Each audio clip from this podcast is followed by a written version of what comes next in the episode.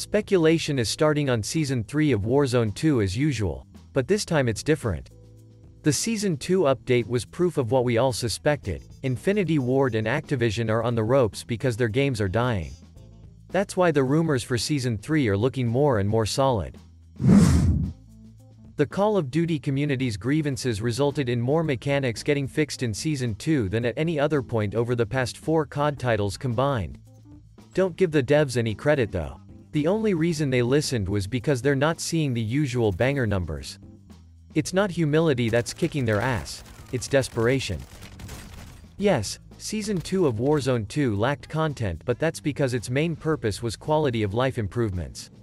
In other words, taking the game back to Warzone's roots.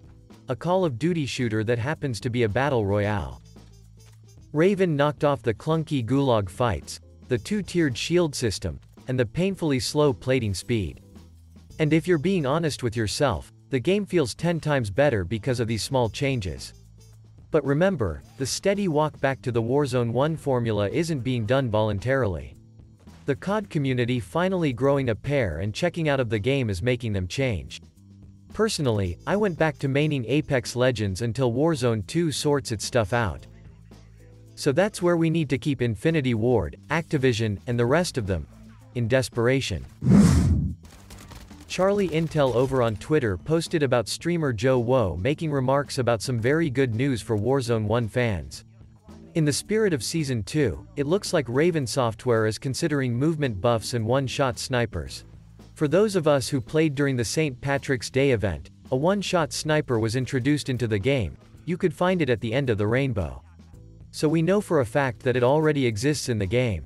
Look forward to a one-shot in Season 3. Now, how credible is the movement buff rumor? To start, JoeWo alluded to movement fluidity getting a serious examination. He references dolphin diving being smoothed out, specifically the transition between running and diving. To me, that fix sounds so minor it may as well be true.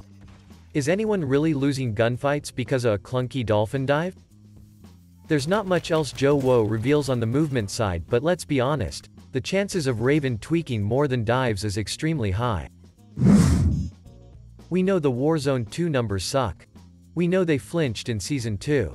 And we can assume they're adding a one-shot sniper in Season 3. At the game's current movement speed, one-shot snipers would be game-breaking. Before Season 2, the low TTK was making it a nightmare to heal on the fly. Walking while plating killed any cat and mouse gameplay. Raven solved this problem by buffing movement speed while plating.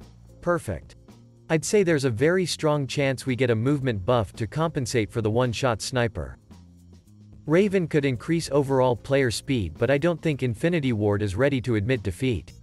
Instead, look for minor tweaks in Season 3 first. Raven is likely gonna target the slide or tactical sprint.